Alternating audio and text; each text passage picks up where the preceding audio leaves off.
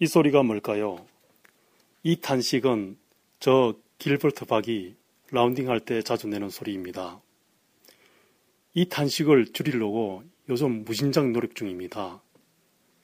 골프 시작한 지언 10년이 훌쩍 지났고 미국에 온 지도 3년이 넘었는데 요즘에서야 골프가 너무 재밌습니다.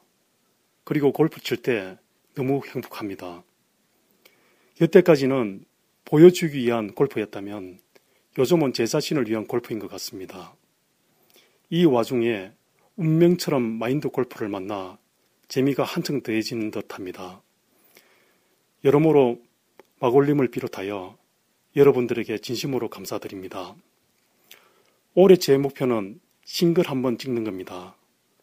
여러분들이 많이 도와주셔야 가능한 목표가 아닐까 생각합니다. 늘 건강하시고 행복하셨으면 좋겠습니다. 오늘도 좋은 하루 되시고 이제 마골님을 맞이해야 할 듯합니다. 안녕하세요. 아마추어 골퍼를 위한 대한민국 최초 골프 전문 팟캐스트 마인드 골프입니다. 두 번째 라운드 제 13번째 샷 시작합니다. 오랜만에 인트로 소개 녹음을 보내주신 분이 계셨는데요. 박세길 님이시라고요. 그 영어 이름은 길버트 박을 쓰시는 분이신데요. 카페 아이디가 길버트 박이십니다. 네, 이분께서는 인트로 그 소개에 얘기하신 것처럼 그 미국의 주재원으로 나와서 일을 하고 계시는 것 같은데요. 마인드 골프와 같은 캘리포니아에 계시는 걸로 알고 있습니다. 카페에 가끔 그 골프 라운드를 하시거나 그 사시는 소식 이야기를 올려주시는 거 보신, 보니까 마인드 골프 같은 그 캘리포니아에 있는 것 같고요. 네, 어찌되었든 그 박세길님, 그 길버트 박님, 아, 그 이름을 다 그냥 얘기해 버렸는데요. 뭐, 뭐, 어떻게 보면은 뭐 괜찮겠죠? 이름을 얘기해도. 하여튼 길버트 박님 소개 그 녹음을 보내주셔서 고맙습니다. 네, 마인드 골프가 요즘 그, 그 필드 레슨도 그렇고 지금 라운드 횟수가 좀 잦아지고 있는데요. 오늘은 마인드 골프가 이제 그 라운드를 오늘도 다녀왔는데 현재 오늘이라고 하면 그 일요일인데요. 그 마인드 골프가 오랜만에 이글을 했습니다. 이글은 지금까지 이글은 총 한 여덟 번째 이글이 된 것 같은데요. 그렇게 10년 넘게 이렇게 골프를 쳤음에도 이글을 아직 10번도 못한 그런 그 실력입니다. 어찌 보면은 1년에 한 번도 못했다라는 그런 통계 같은데요. 뭐, 이 글이란 게 사실 아마추어에게는 뭐, 거리도 그렇고, 이제 정확성도 있어야 되기 때문에 이렇게 쉽지만은 그 아는 기록인데요. 네, 오늘은 그 팝5에서 그 드라이버 잘 치고, 세컨샷을 그 하이브리드 2, 2번으로 이제 쳤는데 거리가 대략 한 230 야드, 230, 40야드 정도 남은 거리에서 그 온이 되었습니다. 그 그린의 거의 가장자리 쪽에 온이 되었는데요. 원래 2번 하이브리드로 그렇게 멀리 치진 않는데 굉장히 이제 잘 맞은 타구가 나와서 이제 그렇게 잘 날아갔습니다. 뭐 그러다 보니까 이제 퍼팅이 이제 굉장히 좀긴 거리가 남았었겠죠. 그, 뭐, 핀 위치가 back pin이어가지고, 이제 마인드 골프가 공이 떨어진 위치는 이제 front pin이었고, 그래가지고 이제 약 한 15m 정도 되는 그 퍼팅이었는데, 딱 치는 순간 이게 들어갈 것 같다라는 생각이 딱 들더니, 진짜 그 홀에 정확히 가운데로 마치 빨려 들어가듯이 이제 홀에 이제 들어갔습니다. 그 홀이 18번 홀이었기 때문에 더 기분이 좋았고요. 오랜만에 그 이글을 해서 또 굉장히 기분이 좋았습니다. 카페에 간단하게 이제 글을 썼더니 많은 분들이 또 축하를 해주셔서 더 고맙고요. 네, 그 이글 오랜만에 해본 또 자랑질을 오랜만에 또 해봤습니다. 여러분들도 뭐 이글도 해보시고, 뭐 어떤 분들 같은 경우는 카페에 이글은커녕 버디라도 좀 했으면 좋겠다. 뭐 독수리는커녕 그 참새라도 좀 잡아봤으면 좋겠다라고 글을 써주셨는데요. 뭐 마인드 골프가 좋아하는 그 명언 중에는 뭐 그런 말이 있다 그랬잖아요. 동반자와 경쟁하는 것이 아니라 골프는 파와 경쟁하는 것이다라고. 하지만 뭐 이런 이 글을 뭐 만들려고 했다라기보다는 파와 경쟁하다 보니 이 글도 하고 버디도 하는 그런 이제 소득이 있지 않는 것인가 하는 생각이 듭니다. 처음부터 뭐 버디나 이 글을 목표로 하다가는 오히려 이제 파를 지키기도 힘든 게 골프이기 때문에 마음을 비우고 치다 보면 이렇게 좋은 결과가 있는 것 같습니다.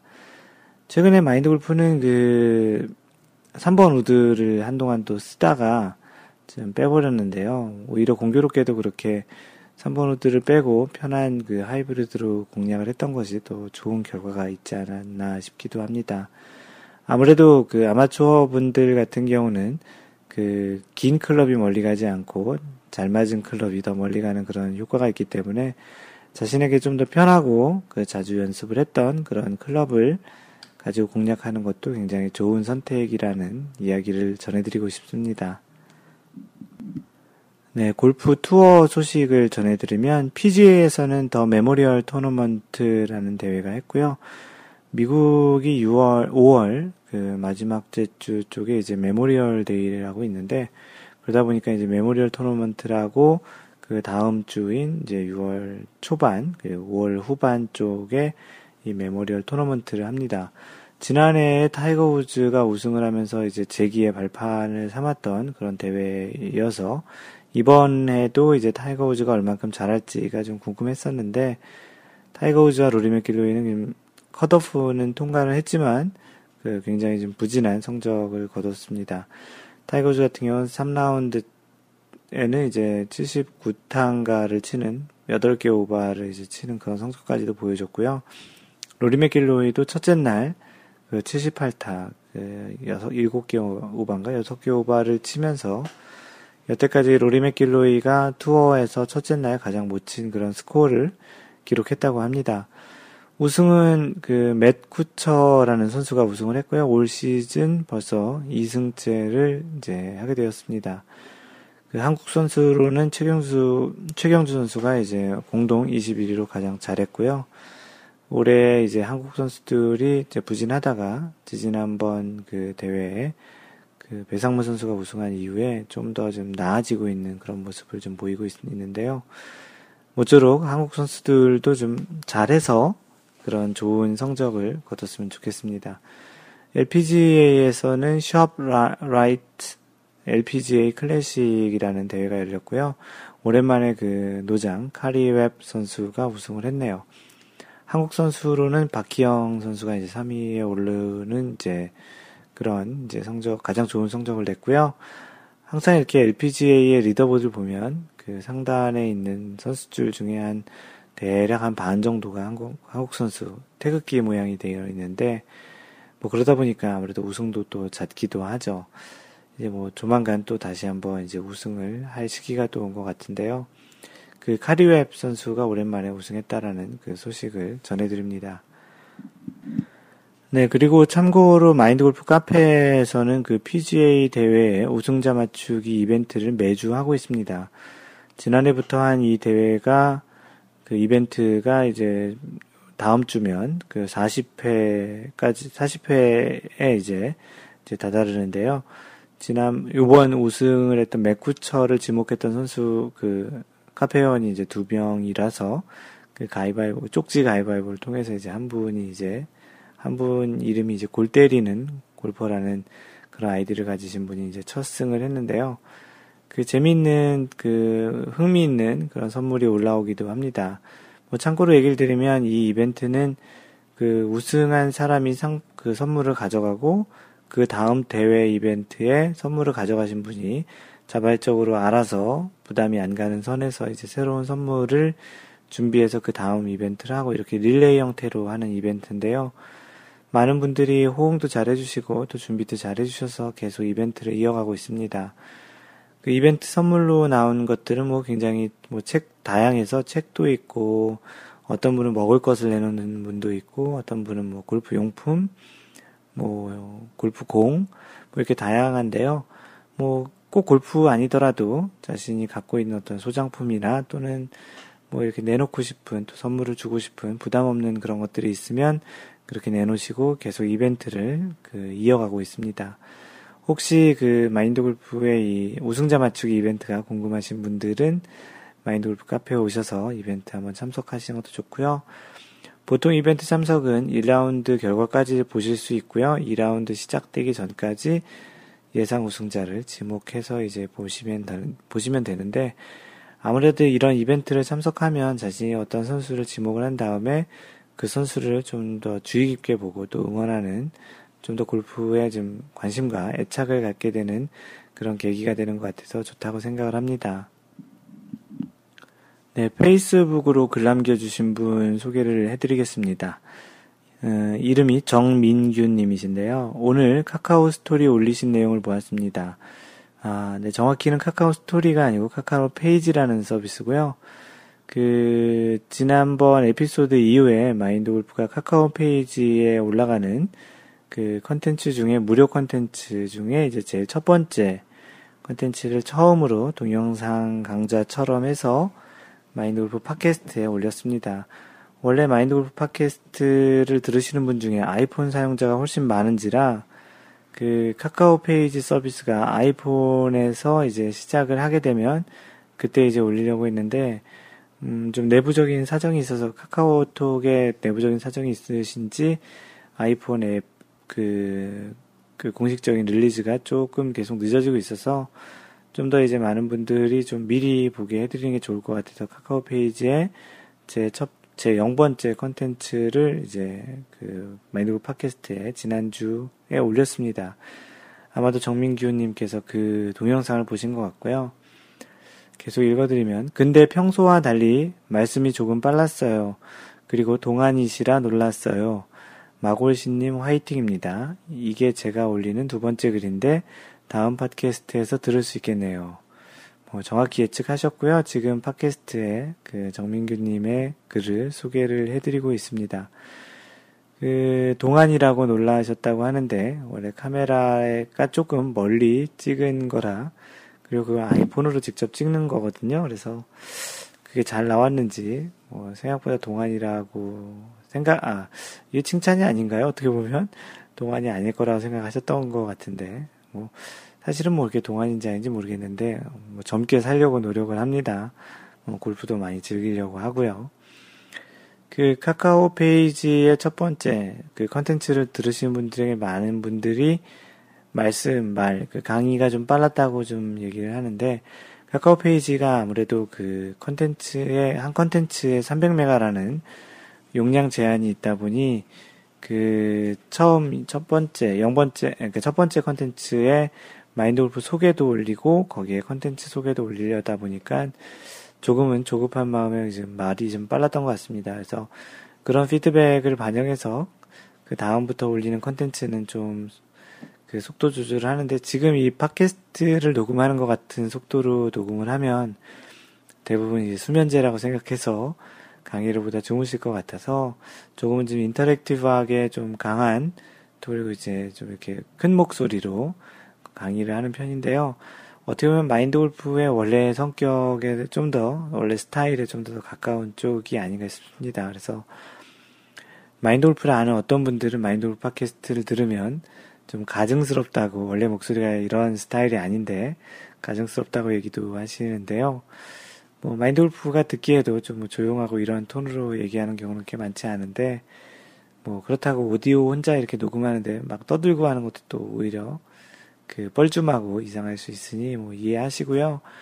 마인드 골프의 그런 동영상 강의를 통해서 마인드 골프를 접하시고 싶으신 분들은 카카오 페이지를 설치하셔서 안드로이드 같은 경우는 이제 카카오 페이지라는 앱을 설치해서 곧바로 들으실 수 있고요. 그 일반적인 그 아이폰 사용자는 아직까지는 좀 그 앱이 그 런치가 되지 않아서 아직까지는 보시는데 좀 지장이 있으니 조금만 참아주시면 고맙겠습니다. 지난번 12번째 샷 녹음 이후에 그 리뷰 올라온 내용을 소개하겠습니다. 광교지기님, 그 방금 다 들었습니다. 비가 세차게 오다가 그치고 햇살이 살짝 보이네요. 예를 든 경우가 바로 저의 경우네요. 작년에 82타에서 106타, 올해는 90타에서 97타. 하반기에는 90타를 기준으로 80대와 90대로 오르락내리락 하다가 안정적인 80대 타, 80타대로 가는 것이 올해의 꿈입니다. 이거 쉽지 않더군요. 가끔 가는, 가끔 가는 거는 되는데 꾸준히 유지하는 거는 정말 어려워요. 지난번 그 팟캐스트 내용이 그 스코어 밴드에 대한 내용이었죠. 똑같은 어떤 평균 타수를 치더라도 그 위아래 폭이 좀 작은 것이 좀 더 좋고 그 부, 그렇게 이제 어떤 폭을 유지하는 것을 스코어 밴드라고 하고 가급적이면 그 밴드 폭을 좁게 유지하는 것이 좋다라는 내용이었는데 뭐 작년에는 그 광교지기님께서 밴드 폭이 굉장히 넓어졌다가 올해는 이제 굉장히 좀 많이 좁아지셨다라는 그런 이야기인데요. 그 광교지기님이 워낙 연습을 많이 하시는 분이라 뭐 시간의 문제지 언젠가는 굉장히 좋고 안정적인 그런 스코어를 내리라고 그 마인드 골프가 확신을 합니다. 광교지기님 그 계속 뚜벅뚜벅 열심히 그 예, 연습하시기 바랍니다. 네, 모리사랑님 그, 그 6라운드로 저의 스코어 밴드를 보니 8이네요.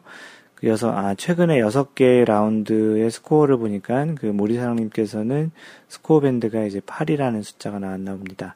하지만 아직도 홀마다의 스코어 밴드는 플러스 3가, 아, 플러스 3, 그 트리플 보기가 한 번씩 나오는데, recovery 하는 집중력과 마인드 컨트롤이 필요하네요. 라고 글을 남겨주셨습니다. 모리사랑 님도 최근에 이제 90타대로 들어오셔서 한참 이제 골프를 재밌게 치시는데 이제 이 스코어대를 계속 유지하시려면 그 집중력과 마인드 컨트롤이 필요하다라는 그런 글이었는데요. 네, 모리사랑님 고맙습니다. 그리고 인도네시아의 클라리네쌤님, 그, 잘 듣겠습니다. 수고하셨습니다. 라고 간단히 남겨주셨습니다. 그리고 앤디님, 이분은 캘리포니아에 사시는데요. 이 해외에 사신 분들이 좀 많이 남겨주시네요. 광교지기님은 참고로 그 한국 안양에 사시고요. 그 앤디님, 어제 12번째 샷이 안 올라오길래 long weekend라서 멀리 가셨나? 생각하고 있었는데 지금 다운로드 받고 있습니다. 잘 듣고 피드백 남기겠습니다. 네, 지난주가 마인드 골프가 있는 그 미국의 Memorial weekend라고 해서 월요일까지 휴일이었습니다. 물론 마인드 골프는 일을 했는데요. 그래서 이제 월요일 날 그 녹음분이 올라온 것 때문에 좀 기다리셨던 분이었던 그 앤디님께서 이렇게 왜 12번째 샷이 안 올라오는지에 대한 그 이야기를 남겼습니다. 네, 그래서 그 사유는 다 얘기 드렸죠. 네. 그리고 하얀 바지님, 연휴인지 몰라서 좀 걱정했었네요. 잘 들었습니다. 저도 근래 자주 라운드를 하지 않아서 스코어 밴드가 하향 평준이네요. 제가 내일 따뜻한 나라로 7라운드 계획으로 여행 갑니다. 그 여행 가서 7번 라운드를 하신다라는 내용이죠. 친한 친구들과 내기도 할 건데 제 스코어, 골프 스코어를 점검해 보야, 보아야겠습니다. 최근 목 치료 때문에 컨디션은 좋지는 않은데 조금 걱정되네요. 지난해 마지막 날 70대 좋은 기억이 있는 곳에서 첫날 오프닝을 잘 해야겠습니다. 그 지난해에도 그곳을 그 동남아 여행 가셔서 골프를 치셨는데 70타대를 치셨나 본데요.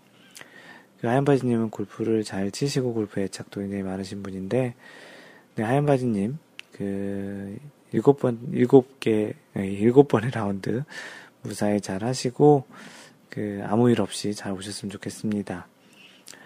네, 오늘 인트로를 남겨주신 길버트방님, 11번째, 12번째 연속으로, 그 11번, 12번째 샷 연속으로 잘 들었습니다. 스코어 밴드를 안정적으로 좁힐 수 있도록 열심히 해야겠습니다. 이번 주부터 강도 높은 라운딩 재개하려고 합니다. 늘 좋은 방송 감사합니다. 네, 길버트방님, 늘 좋은 피드백 감사합니다. 네, 이번 주 카페에 올라온 내용 중에 한, 한 사연을 소개하겠습니다. 그 방금 전에 소개했던 광교지기님께서 올리신 글이신데요. 제목은 퍼팅의 사이클이라는 제목이에요. 퍼팅 연습 하루 1시간 씩 한 지가 13개월째입니다. 참 대단하신 분이세요. 이분 연습량이 굉장히 많으신데요. 퍼팅 연습하고 두 달 정도 되었을 때 퍼팅이 엄청 쉬워졌어요. 거리랑 방향이랑 어찌나 잘 되던지. 이걸 왜 2년이나 하라고 했을까? 2년이라고, 2년을 하라고 하신 분이 그 당시에 좀 있어가지고, 2년 동안 매일 하루에 1시간씩 이렇게 했었다라는 그런 내용인데, 두세 번 라운딩 후 그 자신감은 어디로 갔는지 완전 입수 수준, 이라고 하시면서 퍼터 중앙에 공이 맞지를 않아요. 방향과 거리가 들쭉날쭉 그 four putt 네 번에 퍼팅하는 four putting도 그 포퍼트도 남발하게 되더, 되더라고요. 그럼에도 불구하고 뚜벅뚜벅 연습을 했더니 올 봄에는 좀 안정이 된 느낌이 왔어요. 이 느낌 오기 전까지 7개월 정도 걸린 듯 합니다. 친구들과 내기에서도 퍼팅의 힘으로 따먹고 흐흐흐흐 좋았지요. 프로 경기 중계에서 보면 쪼르르 설듯 말듯 굴러가다 똑 떨어지는 퍼팅 그게 되더라고요. 이제 됐다. 대부분 컨시드 거리까지 넣게 되었는데 대부분 짧은 컨시드. 그러니까 그 퍼팅을 하게 되면 거의 그 컨시드를 받게 되는데 그것도 거의 홀과 거의 그렇게 많이 떨어지지 않는 그 정도의 컨시드를 받는 그런 정도의 실력이 되셨다고 하시네요. 2주 전부터 그걸 홀 넘어가는 컨시드 받아보려고 약간만 더 세게 밀자. 그때부터 사단이 났네요. 다시 방향과 거리가 엉망이 되었어요. 그거 조금 신경 썼다고 되던 것까지 안될 거는 없잖아요. 참나, 골프 참. 남은 11개월 동안 죽어라 굴리고 때리고 밀고 하면서 다시 거리감 맞추어서 30개 이내의 퍼팅수와 어, 3퍼트는 2개 이내로 막는 연습을 해야겠습니다. 아, 골프 이거 참 이렇게 마무리해 주셨는데 골프가 참 예민하죠. 그 골프가 그 똑같은 것을 하는 것 같지만 실제 매번 똑같은 상황을 그 할 수 없는 것이 또 골프인데 우리의 몸이 인지하는 그런 그 능력 자체가 골프의 예민함보다도 좀 더 둔한 것 같기 때문에 아, 그래도 뭐 고수로 갈수록 그런 예민함은 더 강해지긴 하지만 대체적인 아마추어 분들께서는 그 약간의 변화를 알기가 참 쉽지 않습니다. 그 관계주님이 얘기하신 것도 뭐 조금만 더 길게 이렇게 하신다고 하셨지만 실제적으로는 그 스트로크의 크기가 변하면서 뭐 어떤 다른 부분도 같이 조금씩 미세하게 변화가 되지 않았나 싶은데요. 뭐 관계주님 워낙 그 연습량이 많으시니 그 하시다 보면 금방 또 감을 찾을 것 같고요. 골프에서 그렇기 때문에 어떠한 그 변화를 줄 때는 굉장히 조심을 해야 되는 것 같습니다. 클럽을 바꾸는 것도 굉장히 조심해야 될 것 같고요. 그 자신의 거리를 함부로 또 늘리거나 그런 시도를 하는 것도 어떠한 좀 단단한 그런 연습 과정을 통해서 하지 않고 어쩌다 한 번 맞는 그런 샷을 그 하는 것은 딱 좋지 않기 때문에 왜냐하면 골프는 18홀 내내 일정하고 그 꾸준한 그런 샷을 하는 게 중요하지 한 번 잘하는 그런 그 샷이 중요한 게 아니기 때문에 그렇습니다. 그래서 자신이 이제 일관성 있고 간단하고 단순하게 이렇게 스윙을 할 수 있는 그런 연습 방법 또 그런 정도의 그 몸이 익을 수 있는 정도가 되기 전까지는 과감하고 이제 어떤 경우에는 좀 많은 변화를 주는 것은 오히려 좀 해가 되는 경우가 있다고 생각을 합니다. 관계주기님 조만간 다시 원래 그 느낌을 찾으실 거라고 확신을 하고요. 글 남겨주셔서 고맙습니다. 예, Q&A에 올라온 그 골프 이거 정말 궁금하다라는 섹션에 올라온 그 질문을 하나 소개하고 이야기를 해보겠습니다. 그 아이디 길버트 박님, 네, 인트로를 소개해 주신 분께서 올려주신 질문인데요. 칩샷이, 어, 칩샷을 할 때 클럽 선택을 어떻게 하세요? 라는 질문으로 시작해 주셨고요. 제가 그 골프 레슨 하는 곳에서 레슨 받을 때 모든 거리에서 스윙은 롱퍼팅 하듯 동일하게 하고 거리에 따라 클럽을 선택하라고 해서 그렇게 하고 있습니다. 그, 그러면서 사진을 하나 첨부하셨는데, 이제 뭐 한 크기로는 한 8시에서 한 4시 방향 정도로 이제 크기를 하되, 거기서 이제 클럽마다 이제 달리해서 그런 이제 거리를 측정하라는 그런 방식을 얘기를 하시는데요. 그런데 어떤 때는 너무 번거로울 때가 있습니다. 여러분들은 어떻게 하시는지요? 싱글 핸디인 동료는 56도 웨지 하나로 스윙 궤도로 거리를 조절한다고 하는데요. 다양한 그 사람들의 의견을 듣고 싶으셔서 이제 길버트 박님께서 질문을 올려주셨습니다. 그 많은 분들이 얘기하신 그 많은 분들이라기보다는 다른 그런 회원님들이 얘기하신 것부터 먼저 얘기를 드리겠습니다. 그 사막신 구루님께서는 원래 이제 사막에서 이제 골프를 이제 배우셔서 그랬는지 이렇게 굴리기를 많이 좋아하시고 잘 하시는 분이세요. 그래서 굴리기 전문 사막신 구루라고 이렇게 소개를 하셨고요. 그 마인드 골프가 답변을 쓴 내용이 있었는데 그 내용에 완전 찬성하신다고 하면서 가장 실수가 적은 클럽은 퍼터라고 이제 굴릴 수 있으면 굴려라라는 그런 이야기에 굉장히 찬성을 하시는 사막싱그루님의 이제 글도 있었습니다. 마인드 골프가 썼던 내용은 이제 다 소개를 하고 따로 나중에 소개를 하겠습니다. 네, 딩보님께서는 저도 그린 주변에 가면 고민을 많이 합니다. 근데 주로 생각했던 게 어떤, 얼마나 띄울 것인가에만 집중했었죠. 그러다 보니 방향이 약간만 틀어져도 고, 볼이 그린 위에 떨어져 굴러가는 방향이 홀에서 먼 쪽이 되더라고요. 지난 주말에 KLPGA 경기를 볼 때 해설자가 그린 주변에서는 가능하면 볼을 그린에 붙여서 보내라고 하던데 그 말이 곧 굴릴 수 있으면 굴려라는 뜻이겠네요. 앞으로도 굴리는 연습에 더 집중해야겠습니다.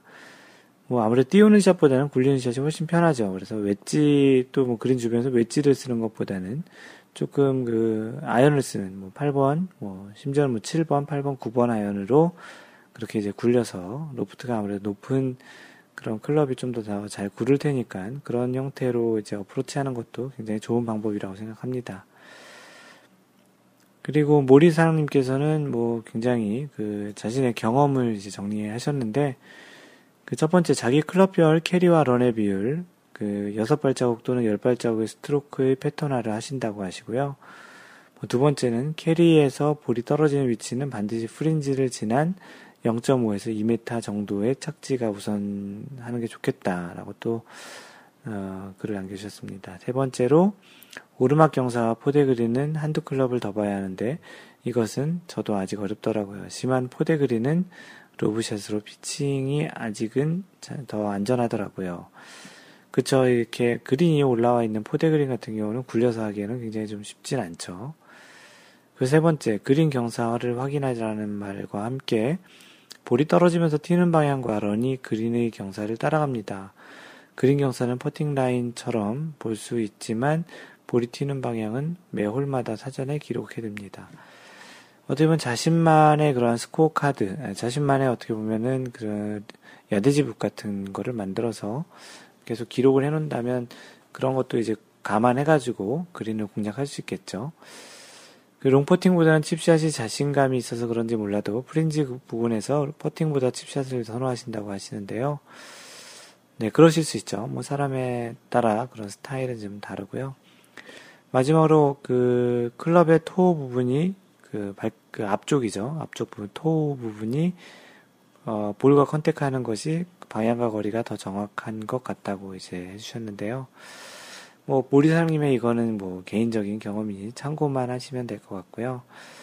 그리고 백사님께서 남겨주신 말은, 마인드 골프가 그 short game은 상상력을 최대한 발휘해서 하라는 그런 얘기를 간단히 썼, 썼었는데, 골프는 상상력이다라는 말이 굉장히 마음에 드시는 단어라고 예, 글을 남겨주셨습니다. 그리고 아이디 타이트 4번님은 58도 하나로 그 모든 샷을 이제 그 띄우고 굴리고 뭐 이런 걸 다 하신다는데 한 가지 웨지를 자기 팔처럼 만들라는 그런 조언을 주셨습니다. 네, 마인드 골프가 남긴 답변은 이런데요. 그린 주변에서 하는 칩샷, 어프로치샷 등은 정답이 없는 것 같다는 게 마인드 골프 생각입니다. 다양한 클럽으로 다양한 거리를 보내는 것이 골프의 묘미이자 최종의 기술인 것 같다는 생각이고요. 그 실제로는 14개 클럽이지만 사용하기에 따라서 수십 가지의 샷이 나올 수도 있기 때문에 그렇게 생각하시는 게 좋다는 생각입니다. 굴려칠 것인지, 띄어칠 것인지, 띄우고 굴릴 것인지와 같이 샷의 종류도 다양하기에 사용하는 클럽도 다양하다고 생각하고 접근하시는 게 좋을 것 같습니다. 어, 지금 스윙에서 그 다양한 클럽을 사용하기에 어려운 상태라면 웨지 중에 한 개 또는 짧은 아이언 8번이나 9번 중 자신 있는 것을 하나 정해서 스윙 크기별 거리를 먼저 연습하시는 것도 좋을 것 같고요. 중요한 것은 골프에서 어떤 샷이든 꼭 어떤 클럽으로 해야 한다는 생각은 버리시고 어떤 상황에서든 모든 클럽을 사용할 수 있다라는 그런 생각과 상상력으로 골프에 임한다면 차츰 자신만의 감각 골프를 하실 수 있을 거라는 생각을 합니다. 뭐 지금 실수가 많으면 실수를 줄이는 접근에서 시작하시는 것도 좋겠다라는 생각이고요.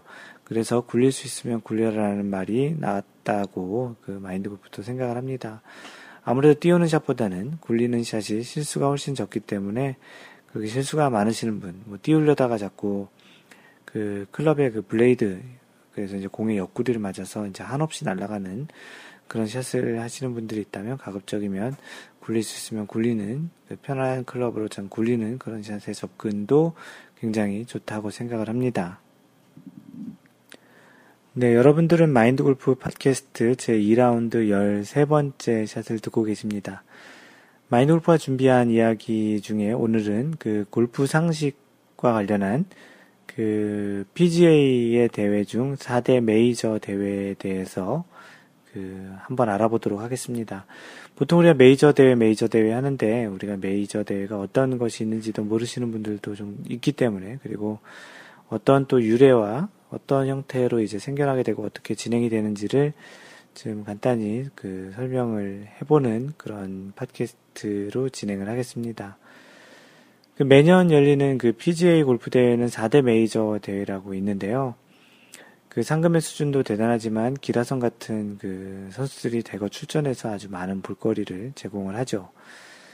그 이 4대 메이저 대회에서는 그 아직 아시아권에서는 딱 한 번 양용은 선수가 2009년에 타이거 우즈를 역전 우승하면서 이제 PGA 챔피언십에 우승을 하게 된 게 이제 현재까지는 메이저 대회 중에 아시아인으로서 처음 우승한 그런 이제 기록이 되는 거죠.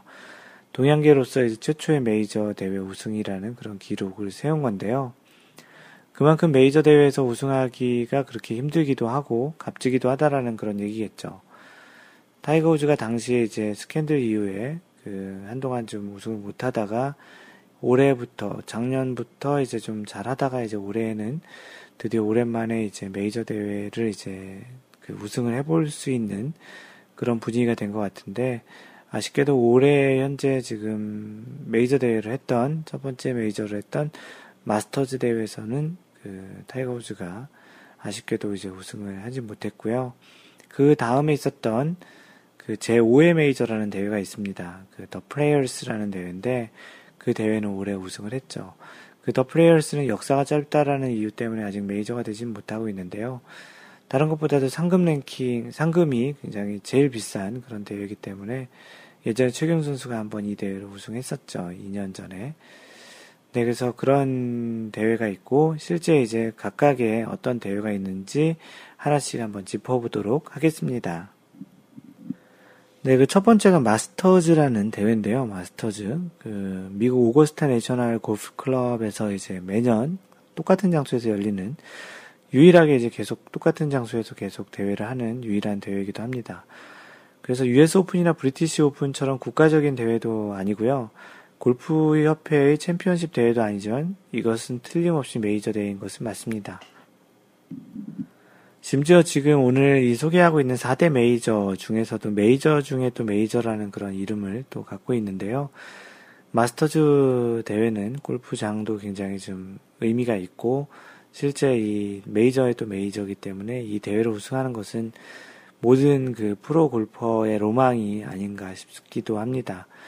매년 오거스타 내셔널 골프클럽 조지아에 있죠. 미국 조지아주에 있는 그 오거스타 내셔널 골프클럽에서 개최되는 이 마스터즈는 뭐 수많은 이변을 또 낳기도 하고 또 많은 스타를 또 배출하는 그런 대회이기도 합니다.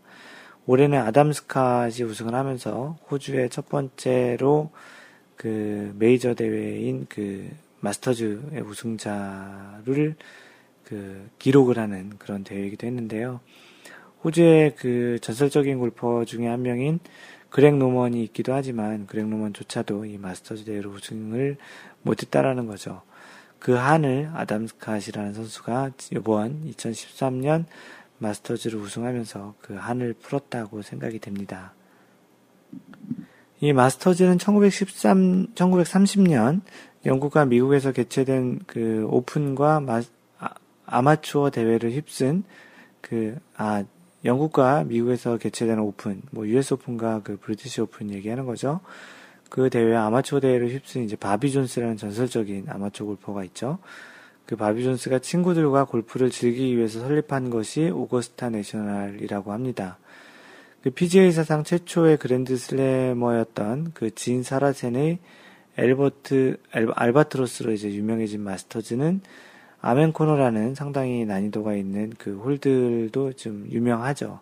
그래서 매년 마스터즈 대회에서는 그 아멘 코너에서 사람들이 얼마나 타수를 잘 지키거나 또는 잘 얻느냐에 따라서 우승자가 바뀐다라는 그런 전망도 있는데요. 그 아멘 코너의 그 코스는 굉장히 진짜 어렵기로 정평이 나 있습니다. 그 또 1935년부터는 마스터즈로 이 이름이 이제 제대로 불렸는데요. 최다 우승자는 잭 니클라우스가 현재까지 6번의 우승을 했고요. 그 타이거즈는 현재까지 4번의 우승을 했습니다. 뭐 한 번 우승하는 것도 굉장히 힘든데 현재 4번의 우승을 했고 타이거우즈가 그 잭 니클라우스의 기록을 지금 깨기 위해서 굉장히 좀 노력을 하고 있는데요. 한국 선수 중에는 최경주 선수가 역대 그 3위에 한 번 입상한 적이 있어서 그 많은 골프 팬들을 놀라게 하기도 한 대회이기도 합니다. 네, 두 번째로는 US 오픈이 있는데요. 그 US 오픈은 그 마스터즈 다음에 지금 마인드골프가 녹음하고 있는 시점이 6월 달인데요. 그 6월 달에 열리는 대회가 이제 US 오픈이죠.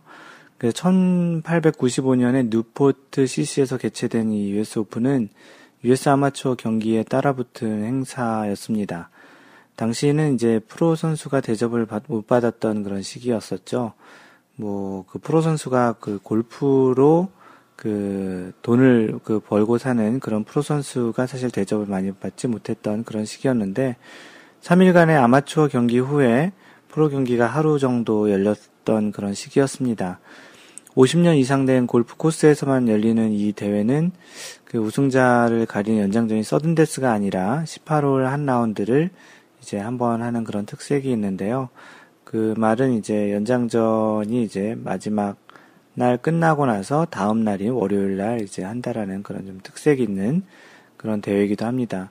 미국에 대표하는 그런 대회인 게 이제 US 오픈이고 그거에 이제 또 그 대항되는 그 유, 영국 유럽에 이제 대표되는 대회가 이제 브리티시 오픈이죠.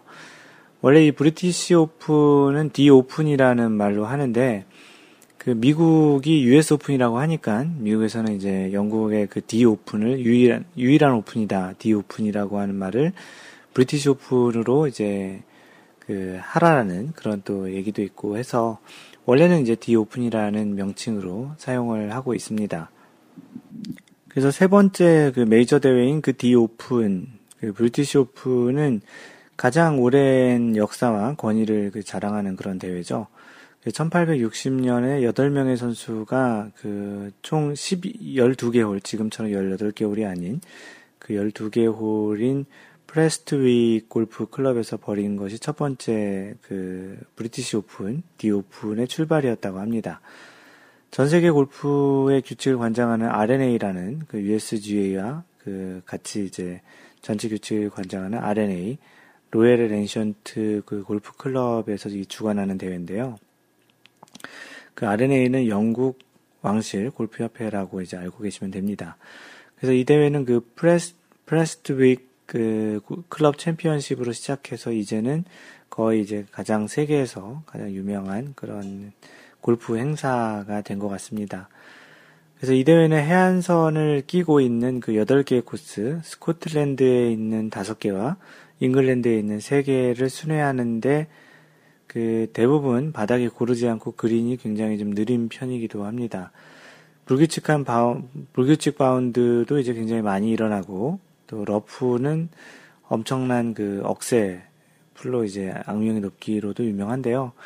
바다에서 불어오는 바람 또 그리고 굉장히 바닷가 쪽에 가깝고 또 영국 쪽에 또 비도 많이 오기 때문에 그런 강한 바람과 악천후가 또 대회의 특징이고 많은 변수를 만들어가는 또 그런 그런 대회라고 생각이 됩니다. 그래서 많은 선수들이 굉장히 고생하는 그런 대회이기 때문에 그 경기를 구경하는 그 아마추어 입장에서는 굉장히 또 재밌는 선수들이 또 고생하는 그런 또 재미를 보는 또 그런 게 또 하나의 관전 포인트인 대회이기도 합니다.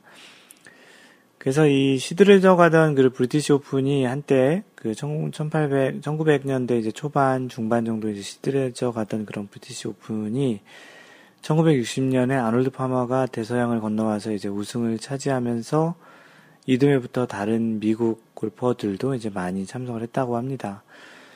어, 이 말은 1960년 전까지는 미국에서 이제 골퍼들이 많이 참석을 하지 않았다는 얘기고요. 아놀드 파머가 이제 우승을 하면서 미국 선수들도 이 D 오픈에 이제 많은 참석을 했다라는 얘기네요. 그 아놀드 파머가 굉장히 많은 역할을 한 대회이기도 하게 된 거네요.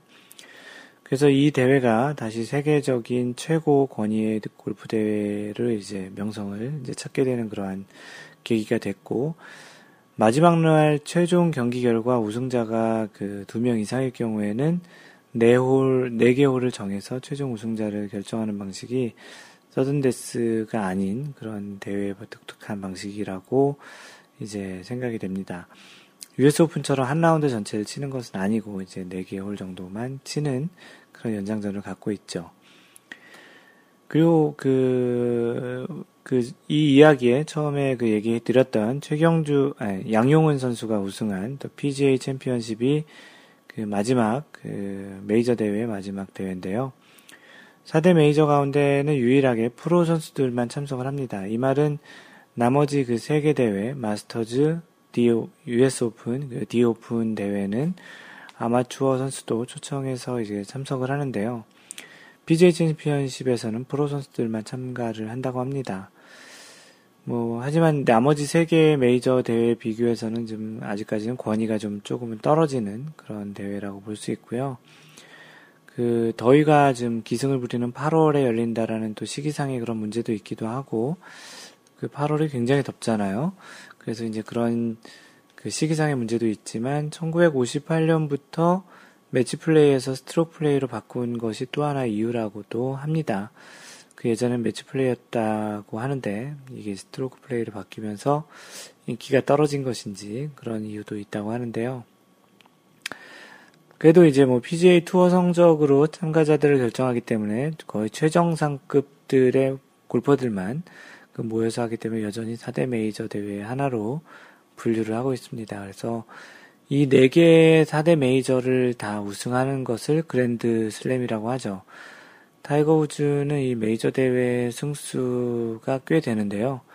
어떤 해에는 그이 4개 대회 중에 3개 대회, 마스터즈를 뺀 그 US 오픈, The 오픈, PGA 챔피언십 3개 대회를 다 우승했던 그런 해도 있었더라고요. 그런데 아직까지는 한 해에 이 4개 대회를 다 우승한 그러한 선수는 없었던 것으로 알고 있습니다.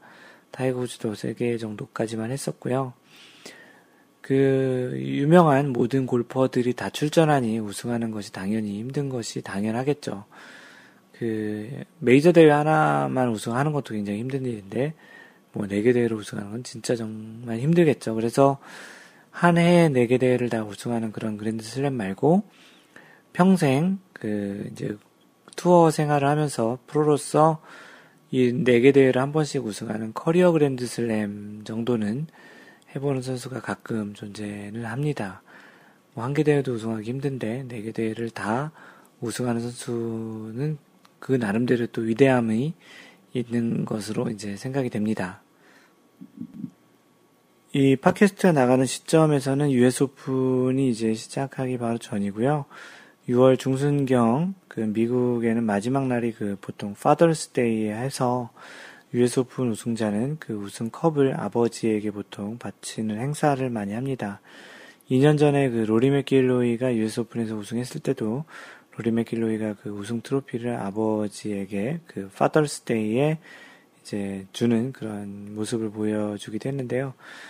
US 오픈 참 어려운 그 대회입니다. 골프장이 굉장히 좀 그린이 빠르기로 유명한 그런 골프장들에서 많이 대회가 열리는데 지난해에도 그 웹 심슨 선수가 우승을 하는데 굉장히 그린이 빨라서 아마도 어 이븐 파가 우승을 했나 one 오버 파가 우승을 했나 그 정도로 이제 골프장이 힘든데요.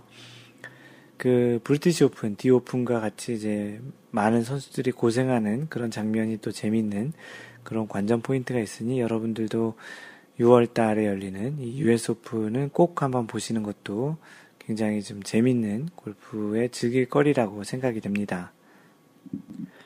네, 이것으로 마인드 골프 팟캐스트에 준비한 내용들은 다 얘기했고요. 마인드 골프의 글을 보시고 싶으신 분들은 그 검색창에서 마인드 골프라고 이제 검색하셔도 되고요. 블로그 마인드골프.net에 오시면 찾아보실 수 있습니다.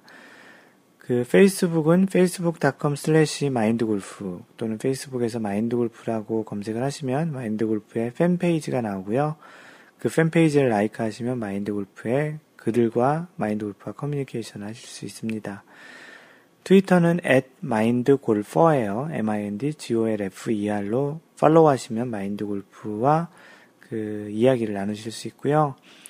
요즘 이제 가장 많이 활성화되고 있는 카페 그 cafe.naver.com 슬래시 mindgolfer인데요. 네이버에서 그 마인드골프 카페라고 검색하시면 금방 찾을 수 있을 것입니다. 아마도 뭐 조만간 700명의 회원을 넘었을 것 같은데요. 계속 회원 가입 숫자가 좀씩은 빨라지고 있는데요. 숫자는 뭐 중요하지 않을 수 있지만 그래도 그만큼 좀 사람들에게 좀 그런 그 공감을 사고 있기 때문에 이렇게 또 회원이 늘어나는 거라고 생각이 됩니다. 뭐 다양한 사람들이 있고 다양한 타수대, 다양한 실력들이 있기 때문에 오셔서 이렇게 편안히 얘기하시는 것도 좋다고 생각을 합니다.